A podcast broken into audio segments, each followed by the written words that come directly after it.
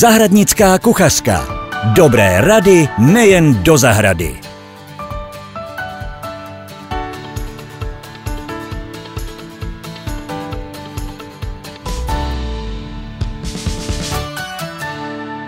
Krásný den, milí posluchači. Jsem Petra a dnešní díl jsem nazvala Tu je milované i zatracované. V posledních letech sleduji v oblasti zahradničení dva tábory lidí. A to jedni, kteří je mají rádi a druhý tábor, který jim nemůže přijít na jméno. O tomto trochu kontroverzním tématu se budeme dnes bavit s Jiřím Savincem. Jirko, ahoj. Petro, ahoj. Ahoj posluchači.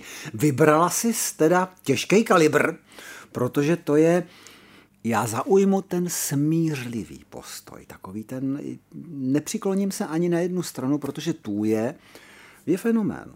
Je to pravda, právě proto se tomu chci věnovat, protože vidím, že moc lidí ani v televizních hobby pořadech se tomuto tématu nevěnuje. A mě by právě zajímalo, tu je, proč je tolik odborné veřejnosti nemá rádo?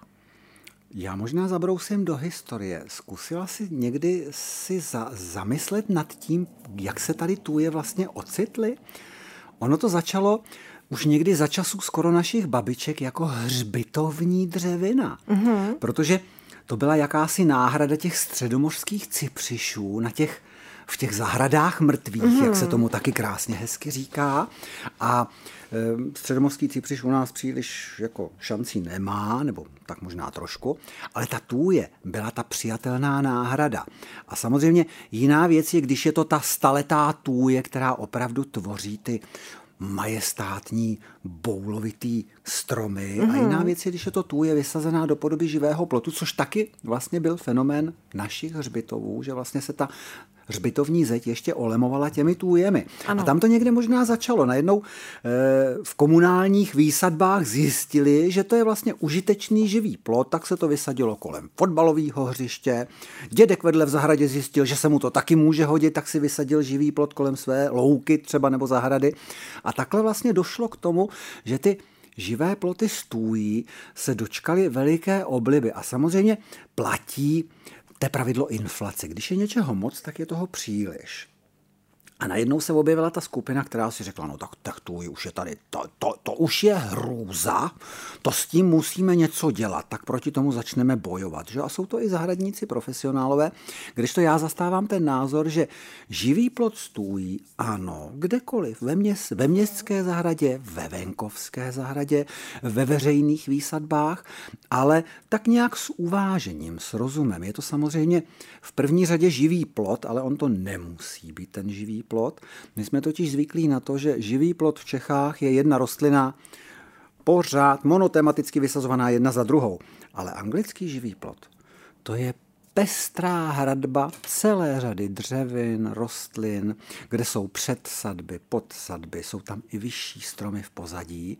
Takže Zpestřit ten živý plot stojí tímhle způsobem, nebo ho nechat i prostoupit skupinami jiných stromů nebo nižších keřů, takže budu mít třeba kratší úseky stůjí, prostřídané skupinami.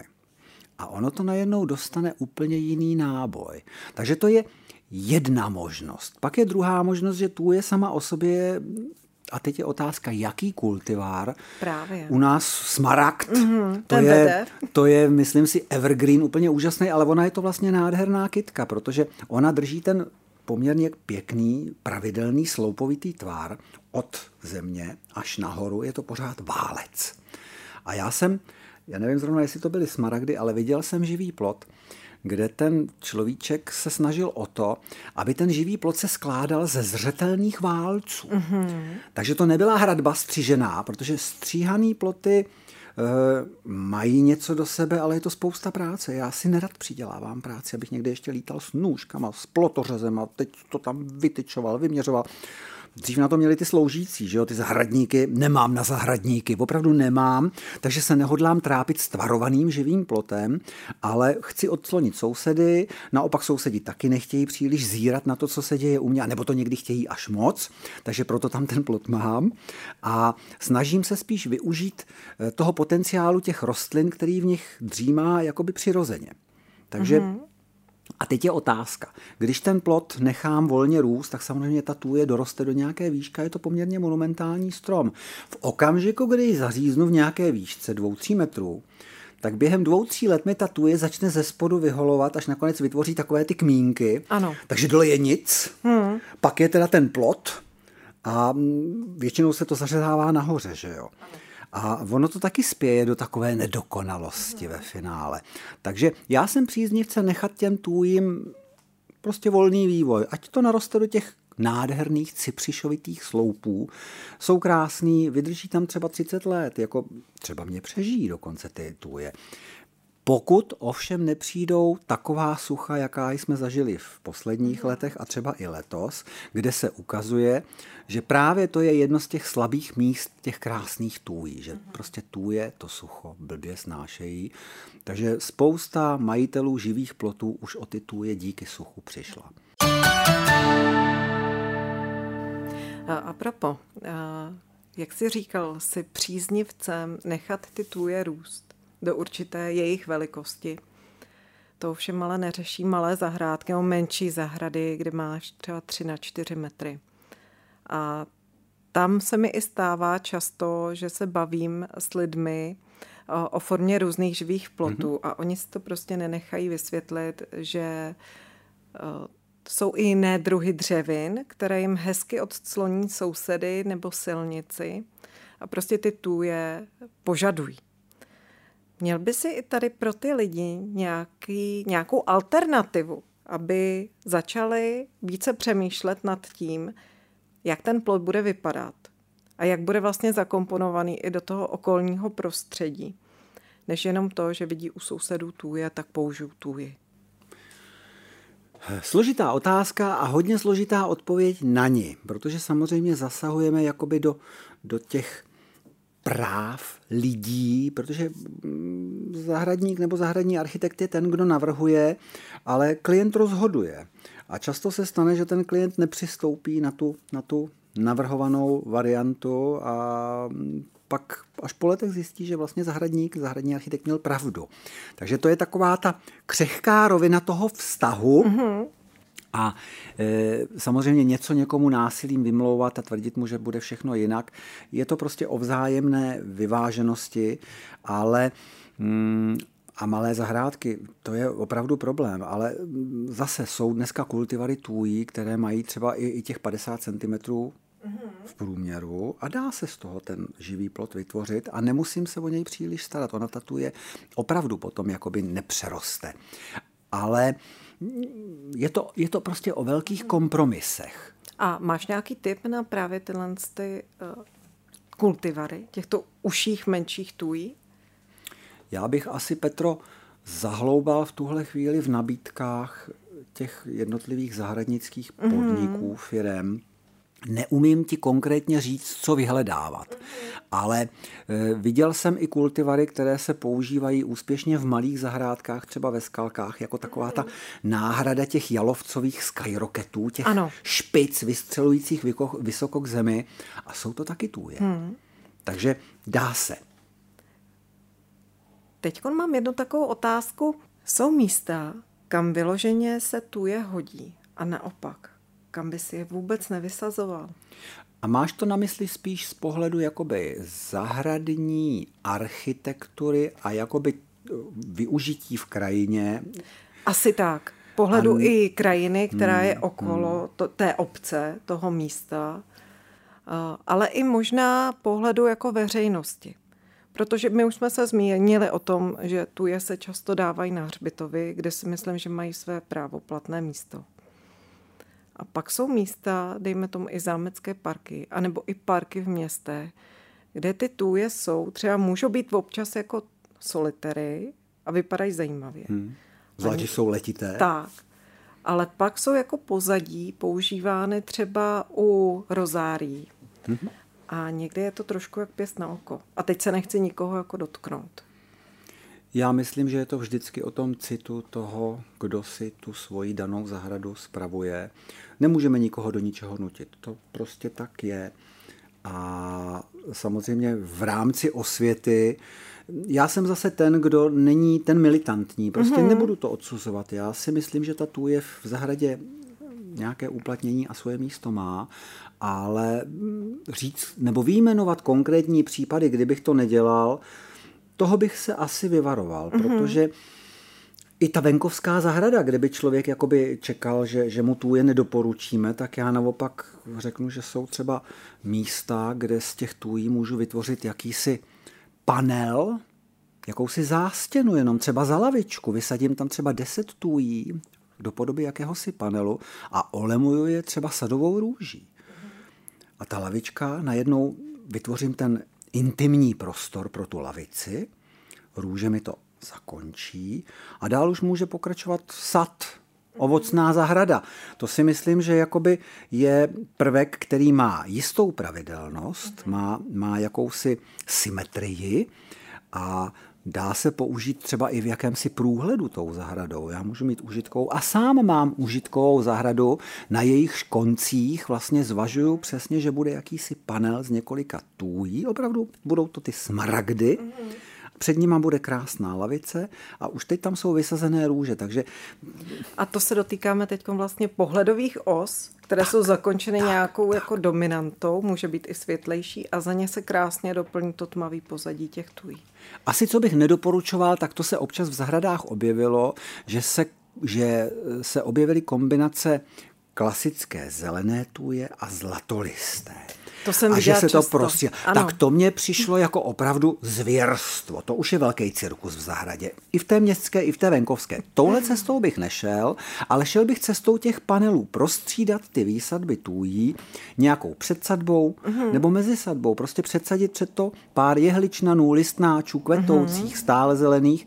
A ono to najednou tu hradbu, která může připadat, když je to dlouhá hradba těch tůjí, tak ona je opravdu provokující. Mm-hmm. Kdežto když ji rozbiju dvěma, třemi, několika ostrůvky této předsadby nebo mezisadby, protože já tam můžu ty tůje přerušit a udělat tam opravdu nějakou skupinu, nebo tam vysadím vzrostlý, nebo vzrůstný strom, mm-hmm. abych byl přesnější. Třeba jedlí kaštanovník. A před něj předsadím pár keřů, mm-hmm. kaliny, cokoliv, kvetoucí, na jaře kvetoucí mm-hmm. dřeviny. Takže pak najednou získám tu hradbu, která se v průběhu roku proměňuje, i když ta tuje je pořád stejná. A vlastně taková to předsadba, i když nižší, by se mohla použít i do těch stávajících menších zahrádek, když si mluvil o tom, že ty tuje vyholují. Určitě. Voda. Určitě. Ono samozřejmě malé zahrádky, tam, kde mám mm, tu vzdálenost 3 metry hmm. od okna k plotu, to je vždycky problém. Tam se musí člověk vydat jinou cestou a když chci to odclonění, tak asi by to ty tuje opravdu být už neměly. Jirko, jaké jsou pěstební nároky tůjí? Dalo by se říct, že tůje, zerav, je vlastně velice nenáročná, ale už jsme zmínili, že sucho mm-hmm. příliš ráda nemá. Takže humózní zem, jestli lehká nebo těžší, myslím si, že to je celkem lhostejné. Asi příliš kamenitá by být neměla.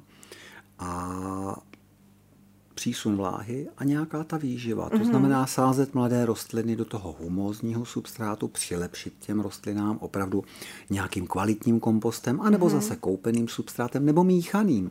Kompost se substrátem i s nějakým zase rozleželým hnojem. To si myslím, že tatu mm-hmm. je jednoznačně ocení a vlastně rychle nastartuje, mm-hmm. což my chceme. Ono samozřejmě platí, že všechno, co rychle nastartuje, to pak taky rychle naroste do nějakého objemu mm-hmm. a to může být vlastně na závadu. To jsou ty malé zahrádky. My většinou chceme, aby nám něco ten malý, ten prostor rychle vyplnilo, protože ho potřebujeme uzavřít. Ale všechno, co nám rychle zaplní nějaký prostor, nám rychle přeroste přes hlavu. A najednou se to stane na obtíž. Takže budeme sázet rychle rostoucí dřeviny, anebo pomalu rostoucí, který nám nevytvoří ten efekt okamžitě. Takže asi kombinovat, že jo, něco. Takže eh, zpátky k těm nárokům mm-hmm. tůjím. Osobně si myslím, že tůje je velice nenáročná. Eh, sucho v posledních letech samozřejmě ukázalo, že potřebuje tu vláhu, sluníčko jí nevadí, mm-hmm. tam to může být plný, plný úpal, ale může to být i úplný stín, kde ta tu je celkem mm-hmm. jako v pohodě může vegetovat. E, má jednu výhodu. Netrpí příliš nějakými chorobami mm-hmm. a škůdci. To jako ani snad nevím, že by, že by něco jako se objevilo z těch novějších chorob, které teďka zase se změnou klimatu se začínají objevovat. Ale zažil jsem třeba tůjový plot ožraný ovcema. No, to už Nikdy bych to neřekl. Větší škůdce. To už jsou trošku větší škůdci, ale skutečně ovečkám chutnalo i tohle. I když jako já bych sám typoval, že tam jsou že jo, ty tujony a všechny ty látky, že to je tak strašně voňavý, nebo spíš... Nebo hořký to bude. Hořký. Mm.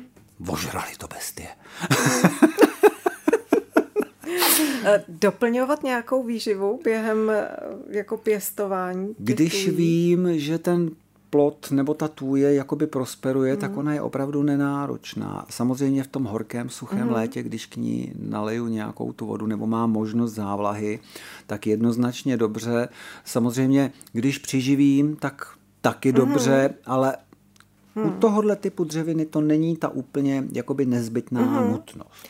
A snese i hlubší hřez, protože my jsme zvyklí, že provádíme ve směs řez takový ten klasický, abychom dodrželi buď to sloupcovitý, pyramidální, anebo výšku.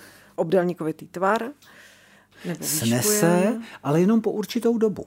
Uh-huh. Protože ona na to začne reagovat, to už jsme zmínili, že vlastně ze spoda začne postupně obnažovat ty původní hmm. kmínky, takže pak jsou to takový ty koule na nohách, tak. Ale eh, to může být třeba taky za 20 let a je otázka, jestli za 20 let my už tu zahradu, té hmm. zahradě nedáme úplně jinou podobu a třeba z toho původního plotu tam neponecháme jenom pár těch rostlin, nevytvoříme z nich jakési solitéry hmm. pozadí na těch nohách, na těch chůdách a vlastně nepřetvoříme. Zahrada je o vývoji. My vlastně nejsme příliš zvyklí uvažovat, že, že něco vysazujeme a že tomu chceme dát nějakou dynamiku v tom slova smyslu, že když to tam je, tak to tam bude na věky.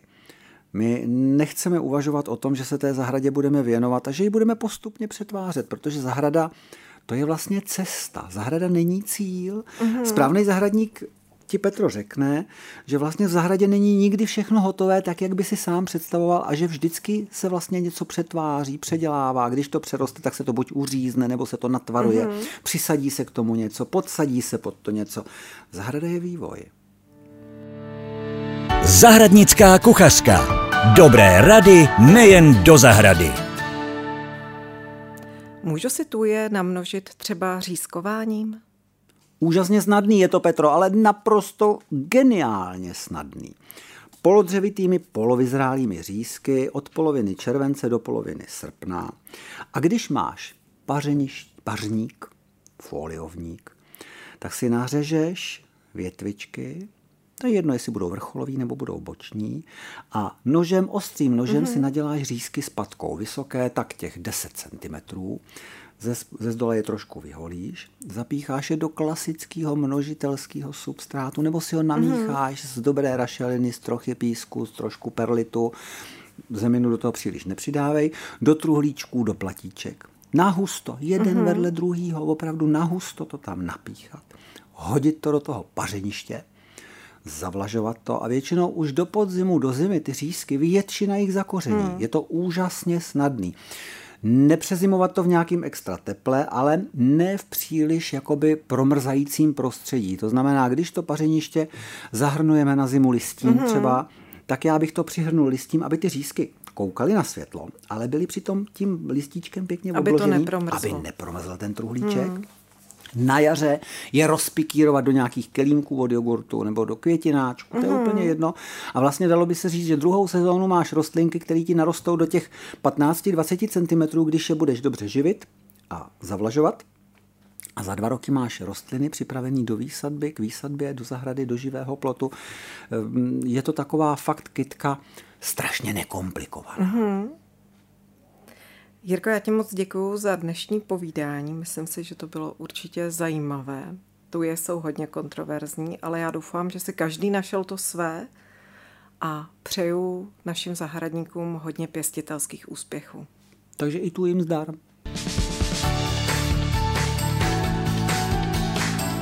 Zahradnická kuchařka. Dobré rady nejen do zahrady.